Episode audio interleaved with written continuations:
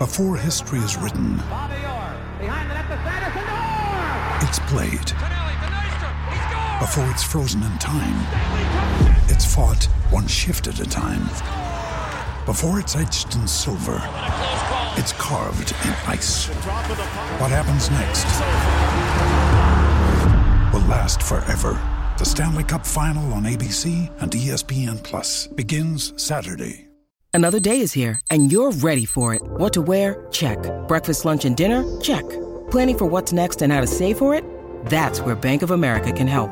For your financial to-dos, Bank of America has experts ready to help get you closer to your goals. Get started at one of our local financial centers or 24-7 in our mobile banking app. Find a location near you at bankofamerica.com slash talk to us. What would you like the power to do? Mobile banking requires downloading the app and is only available for select devices. Message and data rates may apply. Bank of America and a member FDIC. Hello, everyone, and welcome to another episode of the College Hoops Daily Podcast presented by Betfred Sports. My name is Zac Kroll. I'm your host, and this is the show where we talk all things college basketball from now until the end of the year, the road to the Final Four that will end in Atlanta. And we have a loaded show for you guys today, breaking down a full weekend of college basketball. And we've hinted at this a little bit on this show over the course of the last couple weeks that this is really one of the best times of year to be a college basketball fan because college football is real or college football is over. The NFL is wrapping up. We have one more game to go, and this is usually the time of year where college basketball really takes center stage, and we are starting to figure out and learn more and more and more about these teams, what teams we are going to want to back in the NCAA tournament, and what a day it was on Saturday. And we have a lot to get to, right? We are going to get into the Duke North Carolina game, the first game in that rivalry series without Mike Krzyzewski, Dean Smith, or Roy Williams on the sideline. The first time that none of those three guys have been on the sideline in this rivalry series since 1961. It's been a long time. We're going to get into that. We are also going to get into just some of the other games and things that really stood out to me over the course of the weekend. But there is one place we have to start, which was the game of the weekend, in my opinion. The number one team in the country goes down. Number one Purdue taking on their rival, number 21 Indiana. What a doubleheader on ESPN. Purdue, Indiana leading into Duke, North Carolina. And we're going to get into this also. I understand that with no Coach K, with no Roy Williams, it's a new chapter in the series of Duke, North Carolina. And that game, even though ESPN really tried to hype it up to us, that game was not the usual Duke North Carolina game with the amount of hype and attention it was getting, but we're still going to talk about it. But we have to start with the number one team in the country, Purdue, going down at Assembly Hall. And I'll say this about Purdue, right? They are the number one team in the country. They were going into this game. We'll see what they are on Monday when the new AP top 25 comes out. And I've been someone like last year, for example, right? I was never on the Purdue bandwagon. They could not play defense, and as good of a, t- as good and as talented of a player as Jaden Ivey was, he just didn't exactly fit Matt Painter's scheme well. And when you play for Purdue, it's all about the scheme. It's all about the system. Like there's not one player more important than the whole team. And Jaden Ivey's a very talented player. He's doing great in the NBA as a top five pick. But I just felt like at times Purdue wasn't exactly the best place for him to showcase to showcase all of his skill set, and it just wasn't a great fit. And it's crazy because when you look at this Purdue team, right, they have two freshman guards in Loyer and Smith, and a lot of people when trying to figure out like what is Purdue's downfall going to be in the NCAA tournament, those are usually the two guys they point to. And I understand they're freshmen, but every time I watch them, they rise up to the occasion. But with that being said, also like this loss by Purdue, the the main point I'm trying to make here is, and we're going to get into the Indiana side of things uh, in their perspective in a second, but I was actually really impressed with Purdue in this game. Zach Edey goes for 33 and 18. That is a real stat line, and he had over 20 plus points in the first half. He really made it known for Purdue that we're not going down easily. And it's funny because Edey played great in the first half, especially, but Indiana was actually up 50 to 35, 15 point lead for the Hoosiers at the end of the first half. Purdue actually outscored Indiana by 10, 39 to 29 in the second half. But it was just one of those days where Indiana wasn't going to lose, especially playing in front of that crowd. And we forget just how good of an atmosphere for a big game Assembly Hall is. And Mike Woodson, now in year three for the Hoosiers, this was really his signature win. He is now 2 and 0 against Purdue at Assembly Hall. You remember that game last year when Rob Phinisee hit the go ahead buzzer, not a buzzer beater, but he hit the go ahead basket with, I believe, under 10 seconds to go to give India, uh, yeah, to give Indiana that victory. And Trayce Jackson Davis, he is really starting to come on as a first team All American type player. He has 25 and 7 in this game, plays all or 39 out of 40 minutes, really did a good job doing the best he can and at least trying to limit Edey. I think he said this in the post game interview as well. When you're playing and going up against a guy like Zach Edey, who's 7 4, and that skilled, it's basically impossible to just completely shut him down. So you have to accept the fact that he's going to get his, but you just have to try your best to limit him to the best of your ability. And even though he dropped 33 points and 18 rebounds in this game, no one else for Purdue scored more than 12 points. Loyer had 12, and then it wasn't a whole lot of offense for the Boilermakers. And something else interesting in not only this game, but all of college basketball, Purdue, the number one team in the country, they go down. Earlier this week, the Tennessee Volunteers, they lose to the Florida Gators. They were actually ranked number two in this past week's AP Top 25. And that marked the third week in a row that the number two team in the country went down and lost. And if you remember, way back a long time ago during the 2007 college football season, this is a season where a lot of college football fans really remember and like to reminisce on because every week it seemed like the whoever was ranked in the top five, they would be losing. If you remember, Kansas, yeah, the Jayhawks, the team that didn't start playing really well in football like ever up until this year, that was a Kansas team that climbed all the way uh, to the top five in the AP poll during that 2007 college football season. So we're experiencing something a little bit similar in college basketball. Now, the third week in a row, again, the number two team in the country went down. And then this week, the number one team in the country goes down. But one other thing I wanted to say for Indiana, which I think is starting to become a really interesting dynamic, right? So let's start all the way in the beginning of the season. Indiana, they had some major expectations. They were projected to be the favorite to win the Big Ten conference because they actually made the NCAA tournament last year and were really the only team in the Big Ten bringing a majority of their starters and main contributors back, right? Iowa, they lose Keegan Murray. Michigan, uh, they lose Moussa Diabate and DeVante' Jones and Caleb Houston. Uh, Ohio State loses Malaki Branham. They, uh, they, um, also lost, um, uh, EJ Liddell. That's a big loss as well. Illinois, they lose Kofi Cockburn. Like a lot of teams in the Big Ten, besides Indiana, lost some really talented players. But the Hoosiers bring just about everyone back, and they got off to a good start. You know, they start off the season with a big road win over Xavier. They start off the season with a big home win in the Big Ten ACC Challenge over North Carolina. But then things start to not go as well for a bit. They lose three out of four to start off Big Ten play and to close out non-conference play in early December. They lose to Arizona. They lose to Rutgers. They lose to Kansas. None of these are particularly bad losses per se, but when, anytime you lose three out of four and you're ranked that high, you know that concerns are obviously going to start coming. And in that Kansas game, right, Indiana loses their starting point guard, Xavier Johnson. And at the time, we all thought, shoot, that's really not good for Indiana. This is their main ball handler. They don't really have a lot behind him. What does this mean for the Hoosiers going forward? And they even struggled a little bit after, like when Xavier first got hurt. They had a three game losing streak, losing at Iowa, losing to Northwestern at home, a shocking loss, losing at Penn State. But then all of a sudden, Mike Woodson really starts to build uh, his game plans, and the main focus of Indiana was the freshman Jaden Hood-Schifino. He was a member of the Aaron Torres Media first team All American squads that we did a few weeks ago uh, here at Aaron Torres Media. Me and AT broke down our top players in college basketball uh, with our first team All Americans uh, and freshman teams as well. And Hood-Schifino, he made the list for freshman All American. And we saw why on Saturday against Purdue.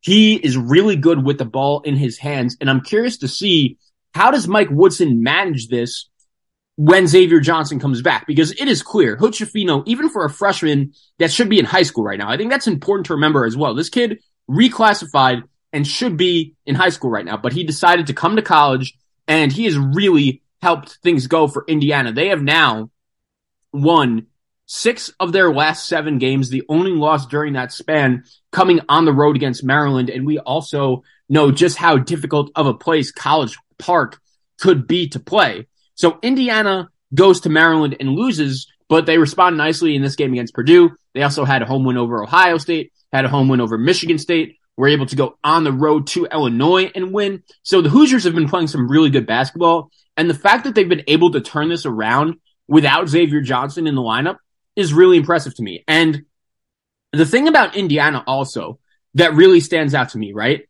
is this team has a ton of a ton of depth, especially when they're healthy. And with this depth, like they just have so many guys that could do so many different things well. Indiana only played primarily seven guys in this game. Only Reneau and Tamar Bates really got big time minutes off the bench. And this is without Xavier Johnson. This is also without Jordan Geronimo, a guy who, when Race Thompson first got hurt, also, Indiana is a team that's really struggled with injuries. Like when Race Thompson first got hurt, Jordan Geronimo was the guy that was really making an impact. And unfortunately, he got hurt. He didn't play in this game. So when Indiana has a full, healthy top nine of Trayce Jackson Davis, Race Thompson, Miller Kopp, Schifino, Galloway, Bates, Reneau, Geronimo, and Xavier Johnson, that's a really good top nine that not a ton of other teams in the country are really going to be able to match. And if you want to play a smaller lineup with just Tracer Race at the five and surround them with all guards that can make shots from the perimeter, that could be a dangerous look. Or if you want to play two bigs with Trayce and Race like they did on Saturday against Purdue, or Reneau and Trayce, or Reneau and Race Thompson, like Mike Woodson just has a lot of different options at his disposal. And that is one of the things that can make a team really dangerous in March. And when I look at the Big Ten right now, Purdue is clearly the team to beat. They're going to win the league, even with this loss. This was only their second loss of the season. And also, I loved in the post game press conference, Zach Edey really showing his leadership uh, skills and really, you could say whatever you want about Purdue and how they they have struggled to win games and go deep into the NCAA tournament, but leadership and the way Matt Painter teaches his kids not only about the game, but about how to act in life and how to be a leader. That's some really impressive stuff. And we saw that with Zach Edey. If you guys didn't see the clip, Braden Smith, he was asked about a certain play. He admitted to making a mistake and he really put, made himself vulnerable in that moment. But Zach Edey literally uh, reached over the table, grabbed the mic and said, yeah, that was a bad play. But at the end of the day, in a game as big as this, every play is going to be important. And just because that happened, we all had things that we could have worked on and done better throughout the game. And that's something that to me was a real sign of leadership. And it was really impressive by Zach Edey, the mo, the guy who's most likely going to win national player of the year in college basketball this season. And even though Purdue lost, I'm being real. I was impressed with their effort. Do I really know how far they're go they're going to go in March? And am I really confident that this is finally going to be the year that Matt Painter and his squad breaks through? Maybe. I'm not confident I could say that, but I will say this. I think this Purdue team is significantly better than last year's. They fit together better. They play harder. They go around Edey. There's no confusion with him and Trevion Williams. And I do think even though it's easy to throw Purdue just straight in the trash right now is a legitimate national championship contender, this is still a really good team that impresses me. Most times they take the floor. The Big Ten, we talk about this all the time. It feels like a jumbled mess at times, right? You have a clear top team in Purdue. You have a clear bottom team in Minnesota. And then after that, anyone could really beat anyone at any time. We saw that with Northwestern. They get smacked at home to a struggling uh, Michigan team, and then they followed up going on the road to Wisconsin, a building that they really struggled in in the past and beating a Badger team that was fresh off a big victory in their own right against Ohio State. So anything could happen in this league. The talent level in these teams are also even. And even with that being said, Purdue's loss to Indiana was only their second loss in Big Ten play. And also they are nine and one in their last 10 games, which is really impressive. Purdue will next be in action on Thursday when they host Iowa, and then they will go to Northwestern uh, on Sunday, which should be an interesting game. Northwestern is one of those teams where I feel like they could beat anyone or lose to anyone, just like the rest of the Big Ten. They do have guards though, and Buie and Audige that could make things go. But really impressed with Purdue, even with the loss. And the more and more I watch Indiana, I do start to wonder, okay, does this team have the build? Does this team have the makeup to possibly go on a deep run in March. They also have tournament experience. It didn't go great last year in their opening round big dance game against St. Mary's, but they also beat uh, Wyoming in the Dayton first four to get into that game. So Indiana does have experience winning tournament games. They're an older team. They have a very good coach in Mike Woodson who continues to do a great job. Uh, he, since he arrived in Bloomington, and got a lot of Archie Miller's former players to return. He's done a great job recruiting. He knows what he's doing. I'm a big fan of Mike Woodson and I'm a big fan of this Indiana basketball team. Definitely a squad to watch going forward. Moving on to our next order of business here on the College Hoops Daily podcast presented by Betfred Sports. I did have some thoughts on the Duke North Carolina game from Saturday, and this was such an interesting game in the sense that A, you rarely see North Carolina and Duke playing each other when both teams are unranked. And I mentioned this at the beginning of the show, but this is the first meeting in this series since 1961. That is a long time ago. Yeah. Over 55, 60 years ago that none of Roy Williams, Mike Krzyzewski, or Dean Smith were on the sidelines in this rivalry series. And it was a big and interesting debate going on leading into this game if this Duke North Carolina game has it lost its luster a little bit, and it's not exactly the same as the rivalry was in the middle of its peak with Coach K and Roy Williams and Dean Smith. But for me, as a diehard college basketball fan, every time these two teams play at the atmosphere of either Cameron or the Dean Dome, it is must see TV for me. Maybe I'm just a sucker. I know Duke and North Carolina, if you don't have a dog in the fight sometimes. Ryan Reynolds here from Mint Mobile. With the price of just about everything going up during inflation, we thought we'd bring our prices down. So to help us, we brought in a reverse auctioneer, which is apparently a thing. Mint Mobile unlimited premium wireless. Ready to get 30, 30, bit to get 30, bit to get 20, 20, 20, bit to get 20, 20, bit to get 15, 15, 15, 15 just 15 bucks a month. So, Give it a try at mintmobile.com/switch. slash $45 up front for 3 months plus taxes and fees. Promo rate for new customers for limited time. Unlimited more than 40 gigabytes per month slows. Full terms at mintmobile.com.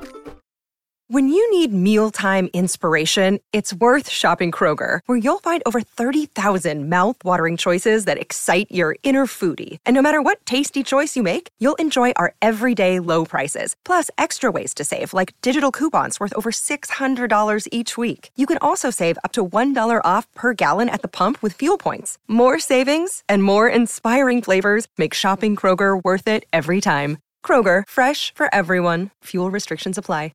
It could be a game that not everyone wants to watch, but after what we saw in the final four last year and in Coach K's last game in Durham, North Carolina winning both of those games in shocking fashion, beating and sending Coach K out a loser in his last game, not only at the Dean Dome or not, excuse me, not only at Cameron, but uh, in the NCAA tournament in the final four in New Orleans. What a run that was for North Carolina. And it's interesting also in the sense that a lot of the players that did this for North Carolina, right? Love, Davis, Bacot, uh, Black, they were all back in school for this season while Duke, they they have, excuse me, a new coach and uh, a bunch of new players with some freshmen as well. So when you look at this Duke team, they had some young players and this was for a lot of them their first real experience in the rivalry. But the Blue Devils come away with the victory 63 to 57. Jeremy Roach he was Duke's top performer. He plays all 40 minutes, drops 20 points, seven rebounds, pretty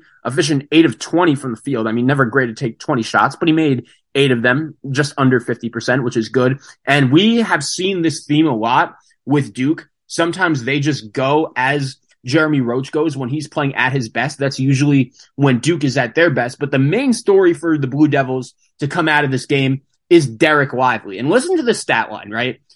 Lively had in 34 minutes played, four points, 14 rebounds, and eight blocks. And this kid Lively, it's interesting. He was part of the highly heralded Duke recruiting class, the first recruiting class for Jon Scheyer as head coach of the Duke Blue Devils. And he brings in Lively. He brings in Kyle Filipowski, who has been awesome for Duke this season. Probably, yeah, is their most consistent and best player. Mark Mitchell, a really good young freshman. Tyrese Proctor, he played 38 minutes in this game. He had some moments. Uh, Dariq Whitehead, unfortunately, didn't play in this game. He's injured right now, but he is part of that recruiting class as well. But there is no doubt that Duke is at their best when Dereck Lively's out there on the floor making an impact. And it doesn't have to be necessarily scoring the basketball in that impact, but with uh, 14 rebounds and eight blocks. What a performance on the defensive end. And you could tell Lively has really embraced the role of being a true rim protector and making sure that it's going to be very, very difficult for Duke's opponents to score easy inside on the Blue Devils. And what a performance from Lively. I'm convinced Duke doesn't win this game without him. And this is a Blue Devil team that has struggled a little bit. They've been inconsistent for the majority of the season, but they've won three games in a row during ACC play for the first time. Three wins at Georgia Tech, home against Wake Forest, home against North Carolina, and they will have a big game tonight going on the road to the U, taking on the Miami Hurricanes. That should be a great watch. Miami is a team that has been great at home. They don't lose at home, especially in ACC play. And then Duke will follow that up on Saturday, going on the road to Virginia. That's not going to be an easy game as well. But when you look at the Wahoos, uh, they just suffered their first loss of ACC play this past Saturday against Virginia Tech. So a very difficult two game stretch for Duke. They've struggled on the road in ACC play for the majority of this season so far, but they were able to win at Georgia Tech. That was actually only their second road victory in ACC play. They've only won at Boston College, at Georgia Tech. The next two games at the U and at Virginia Tech. Those are going to be a little bit of upgrades in competition and we'll see what the Blue Devils do. But with Lively and Roach making an impact, that is something that Duke had on Saturday against UNC that they haven't necessarily had consistently for the majority of the season. And you hope Dariq Whitehead could get back healthy as soon as possible because when he was on the floor, he was starting to look really good, starting to make a significant impact. So if Duke could just get Dariq Whitehead back, for March Madness, that is something that could really put this team over the top. And I still believe in Duke's talent, right? There aren't many teams in college basketball with a more naturally talented group than Duke. The thing is, they're just so young and they even have a first year head coach. It's going to take some time. And I do think eventually Jon Scheyer is really going to get this thing going. And that was his first real big time signature win in this rivalry series over North Carolina. And speaking of the Tar Heels, I do have some thoughts on them as well. And I just want to say this, right? North Carolina's run, their season in general, and then their run to the Final Four national championship game last season was something you rarely see in college basketball, right? North Carolina went into the season, even though it was the end of the Roy Williams era at the end of 2021 and the official beginning of the Hubert Davis era. Like North Carolina went into last season with some big time expectations because they had a ton of talent. Caleb Love, RJ Davis, Armando Bacot, they got Brady Manek. They had a really good team on paper. And in the preseason, people took note of that, but they struggled during ACC play. It honestly looked very similar to what we're seeing from North Carolina now, just coasting, not really looking like they want to play together. They look soft at times. And North Carolina really didn't turn things around until they were able to go on the road into Cameron and somehow, some way beat Duke. And when you look at the Tar Heels this year, it's a similar story even though if North or when North Carolina gets to the NCAA tournament, they're going to be a threat to beat anyone. They've had some losses and performances overall this season that have been really frustrating. And I understand in the beginning, right? Losing to Iowa State, losing to Alabama, losing to Indiana. While you don't want to lose every game, especially early, those are three of the top 15 best teams in the country. Those three teams right there. Iowa State, Alabama, Indiana. North Carolina lost to those three teams consecutively in late November. They then started off December with another loss at Virginia Tech, which again, you never want to lose four games in a row, but at Virginia Tech is a really hard place to play. The Hokies went 3 and 0 at home against Duke, UNC, and Virginia this season, which is really impressive. I think Mike Young is a great coach and Virginia Tech should be a tournament team. But besides the, those losses, like, yeah, they lost on the road to Pitt. That's not a great loss. They lost on the road to Virginia that's the best team in the ACC playing on the road. That's not a terrible loss. And North Carolina's last two games, they lose to Pitt at home. They lose on the road to Duke. While they've been a little bit better in ACC play, A, the ACC as a conference, I know it's going to get eight or nine tournament teams. I don't think the league is as good as that. Even though they're going to get some tournament teams, the bottom is really weak. You could really take advantage of that. And North Carolina has some big games coming up. Check out the Tar Heels next four games. At Wake Forest on Tuesday. Keep in mind when UNC went to Wake last season, it was ugly. The Tar Heels didn't stand a chance. That game was over before it even started as the Demon Deacons just blew them out. They will then host Clemson, host Miami, and go on the road to NC State, which is not going to be an easy game at all. So that is a very, very difficult four game stretch for the UNC Tar Heels. And I wouldn't be shocked if they take some losses because again and again and again, and this is what's so frustrating about North Carolina, they forget they have an all American type player in Armando Bacot. Bacot, he had a solid stat line, right? He finishes with 14 points, 10 rebounds, 6 to 12 from the field. But the issue is he, he took his last shot of the game with 1247 left. It is a major issue when Caleb Love and RJ Davis are combining for 31 shots and Bacot only had 12. And I feel like sometimes Hubert Davis and North Carolina, they just forget that they have one of the best players and just overall big men in the country in Bacot that could get them some easy looks. Also, one thing that really stood out to me in this game, North Carolina really misses Brady Manek. I think it's crazy because people forget this, right? When you go on a deep NCAA tournament run to the final four in the national championship game like North Carolina did, you're going to have just a ton of moments that you look back on and say, wow, we wouldn't have made it all the way as far as we did if not for this guy in this moment. And if you remember, North Carolina's round of 32 game in the NCAA tournament against Baylor last year, right? You're playing the defending national champions as an eight seed going up against a one seed. Not a game a lot of people necessarily expected North Carolina to win. But the one thing that really always stood out to me about that game is North Carolina is dominating Baylor, right? They got off to a great start. It looked like Baylor forgot what time the game even started. And all of a sudden, with about 10 minutes left to go in the game, North Carolina has a very comfortable 20 point lead. Brady Manek, who was playing great all game, he couldn't miss, transfer from Oklahoma, he gets ejected on not a great call. A call that, like, if you were ejecting someone from a game in the NCAA tournament, it has to be blatant. It has to be really bad. And Brady Manek did not deserve to get ejected for this move. And he does. And immediately the game flips and Baylor goes on a massive run. They also got a few calls here and there that really went the Baylor Bears way and that game went to overtime. And I promise you, anyone who's uh, listening to this and watched that game will agree with me. When that game went to overtime, Baylor had all the momentum, and there wasn't a soul that thought North Carolina was going to be able to pull away and win that game. But somehow they did.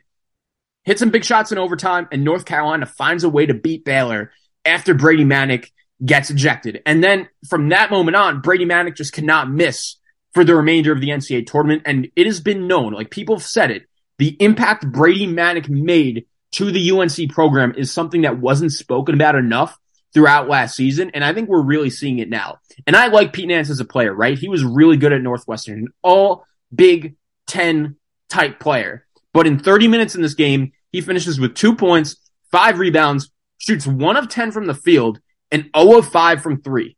Caleb Love, he has 12 points in this game, shoots 5 of 15, which honestly isn't a terrible stat line for him if you're judging his efficiency. And he shoots 2 of 7 from 3. So it's so frustrating that the volume for these North Carolina guards just goes up and up and up. Pete Nance, he's taken 10 shots and Bacot has taken 12. If you're Hubert Davis, that's something you really have to adjust. And North Carolina, it's so frustrating with them because they clearly have still one of the more talented rosters in all of college basketball. But I feel like sometimes they just forget they have one of the best big men in the ACC and country overall in Bacot.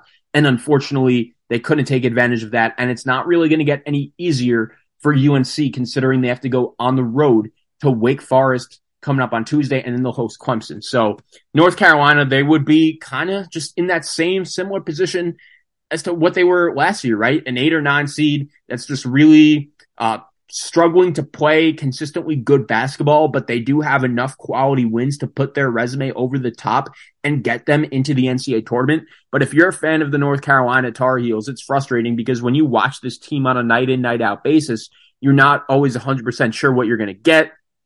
That Pitt game on a Wednesday night was not ideal. I don't even think Pitt necessarily played great in that game, but North Carolina couldn't make any shots. You forget about Bacot. It's just not ideal. And look, if you're North Carolina, this Duke game is always very important, especially Jon Scheyer's first game. That's not one you want to lose, especially to start his uh, new era in the rivalry. But unfortunately for UNC, Duke comes away with the victory, and we'll see if the Blue Devils and their freshmen could get it together consistently. It's hard to do that with a young team. They've struggled also with injuries as well, but I do think there is enough talent on this Duke team to really get things going. And the same thing for North Carolina, but they just have to remember to play through Bacot. That's what I want them to do. That's a goal for UNC. Play through Armando Bacot and get away from the guards and then just shooting so, so much. To wrap up this episode of College Hoops Daily, there were a couple other results from the weekend that I wanted to hit on, and I wanted to start here in the WCC, and it happened late Saturday night, the last game of just a loaded day of college basketball, and we had the number 12 ranked Gonzaga Bulldogs taking on the number 18 ranked St. Mary's Gaels. And there were a couple interesting things I had on my radar going into this game. Number one, St. Mary's they entered this game 9 and 0 in WCC play. Gonzaga, they entered 8 and 2 in WCC play. Mean, or 8 and 1, excuse me. So St. Mary's had a one game lead on Gonzaga. And if they were to win and take care of home court, that would be a two game lead they had on Gonzaga. And keep in mind, the Bulldogs have won the WCC the last 10 seasons. And it's interesting with Gonzaga because they've had with lucky landslots, you can get lucky just about anywhere. Dearly beloved, we are gathered here today to. Has anyone seen the bride and groom? Sorry, sorry, we're here. We were getting lucky in the limo and we lost track of time. No, Lucky Land Casino, with cash prizes that add up quicker than a guest registry. In that case, I pronounce you lucky. Play for free at LuckyLandSlots.com. Daily bonuses are waiting. No purchase necessary. Void were prohibited by law. 18 plus. Terms and conditions apply. See website for details. I'm Victoria Cash. Thanks for calling the Lucky Land Hotline. If you feel like you do the same thing every day, press 1. If you're ready to have some serious fun for the chance to redeem some serious prizes, press 2. We heard you loud and clear. So go to LuckyLandSlots.com right now and play over 100 social casino-style games for free. Get lucky today at LuckyLandSlots.com. Available to players in the U.S., excluding Washington and Michigan. No purchase necessary. VGW Group. Void were prohibited by law. 18 plus. Terms and conditions apply. So much big-time, legitimate NBA talent over the course of the last few years. From Chet Holmgren to Jalen Suggs. They still have Drew Timme, who might not be the best NBA talent in the future per se, but he is one of the best players in college basketball. He is a certified star. They have Hickman and Sallis. Like they have so many guys, but at the end of the day, this Gonzaga team, they don't have a Holmgren or a Suggs. And that's something that really has been apparent to me since the beginning of the season. And Gonzaga actually played really well for the majority of this game, or not even that they played great, but St. Mary's was just clearly off, especially in the first half. Gonzaga was leading for the majority of this game. They were up by eight at halftime. And the one thing that really stood out to me was St. Mary's, the way their team really goes is they have two guards that could really score the basketball. They're two of the best guards in not only the WCC, but in college basketball in Mahaney and they Logan Johnson, Ducas, like they have some guys on this team. And Mahaney and uh, Logan Johnson really struggled in the first half. They were clearly off their game. They were a combined like two of 18. It was really bad. And still, St. Mary's in the first half could not have played worse. And they still found themselves with, uh, in the game only down eight. And somehow this game goes to overtime. And the star of this game is Aidan Mahaney, who led the way for St. Mary's, and he literally willed them in the end. He finishes with 18 points, shoots 8 of 19 from the field. He even did it playing with four fouls for the majority of this game. Like Logan Johnson failed, uh, fouled out of this game. And the one thing that really stood out to me for St. Mary's in this game is they are not afraid of any adversity. They were just a ton of things that really went wrong for the Gaels in this game. And they were still able to find a way to win. And Randy Bennett, it's interesting with him, right? Because there's no doubt he's one of the more underrated coaches in college basketball, and he has done a great job with the St. Mary's team. He's one of the longest tenured coaches in the country. You know, Randy Bennett, he has been the head coach of St. Mary's for a long time now. I'll give you the exact year. He has been coaching St. Mary's. His first season there, I'm just pulling this up right now. Sorry, just really bad uh, radio here. But Randy Bennett, the first year he coached St. Mary's was 2001. He's been around this program for a really long time as the head coach, and him and Mark Few have had some epic battles over the course of the last decade, last two de- decades, and this was right up there. And St. Mary's didn't play great and they still find a way to win in overtime. There are not many teams with a guard like Aidan Mahaney, a freshman, that could just come in right away and immediately be the go-to guy for a team that's going to make the NCAA tournament. St. Mary's defense is really good. The metrics love them. They're 21 and 4 overall.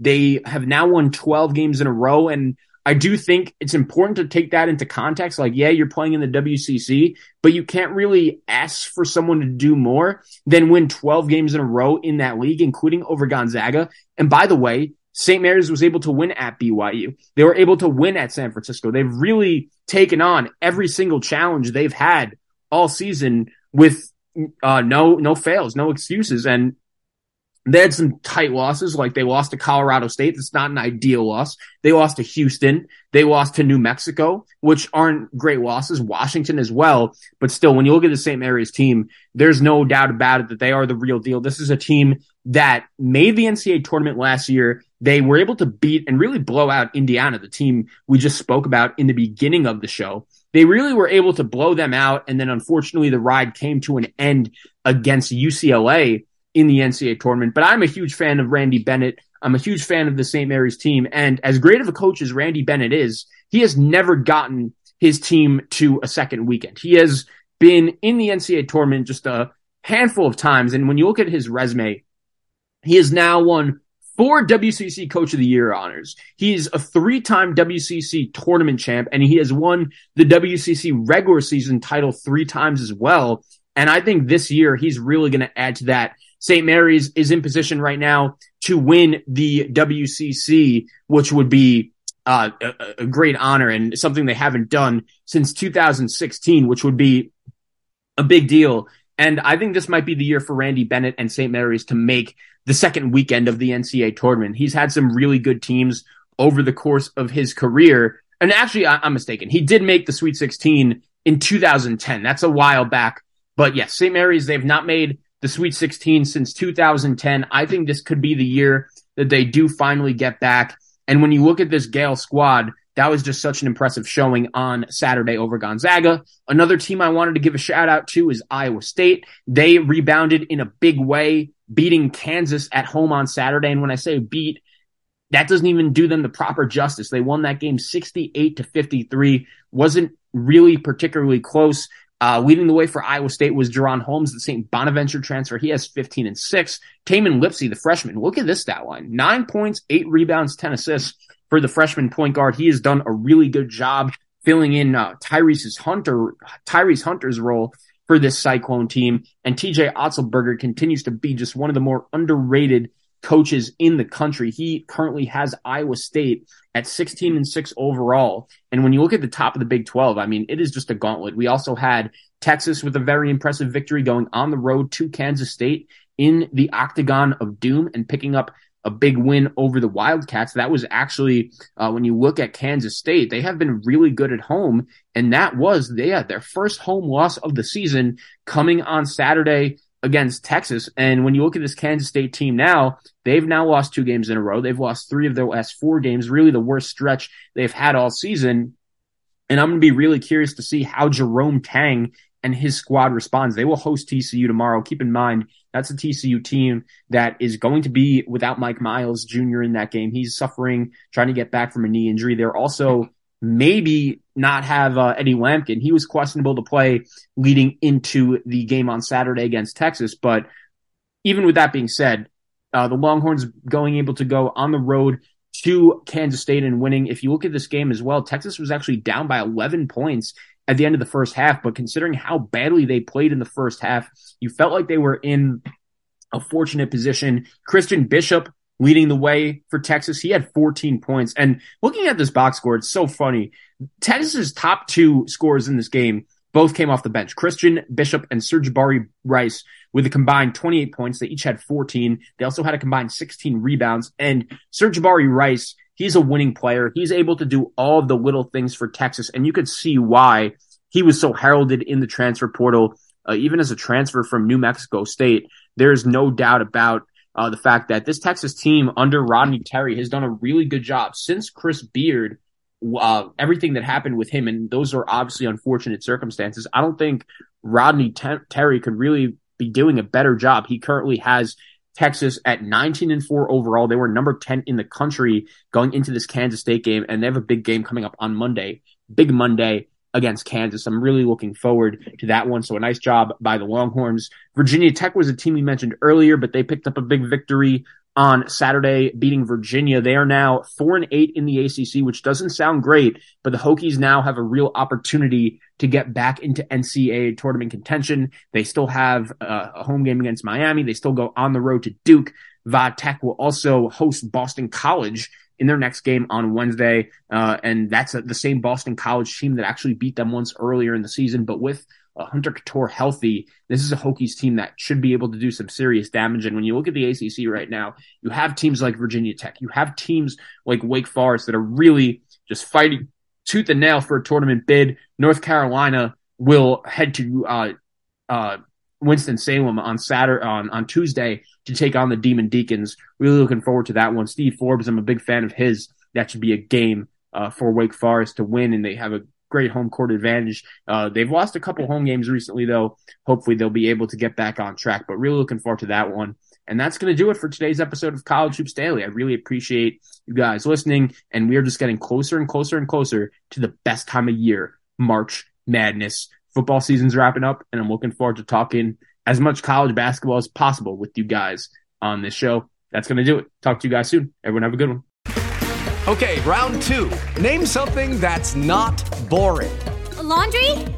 Ooh, a book club. Computer solitaire, huh? Ah, oh, sorry, we were looking for Chumba Casino. That's right. ChumbaCasino.com has over 100 casino style games. Join today and play for free for your chance to redeem some serious prizes. ChumbaCasino.com. No purchase necessary. Full prohibited by law. 18 plus terms and conditions apply. See website for details. It's time for today's Lucky Land horoscope with Victoria Cash. Life's gotten mundane, so shake up the daily routine and be adventurous with a trip to Lucky Land. You know what they say. Your chance to win starts with a spin.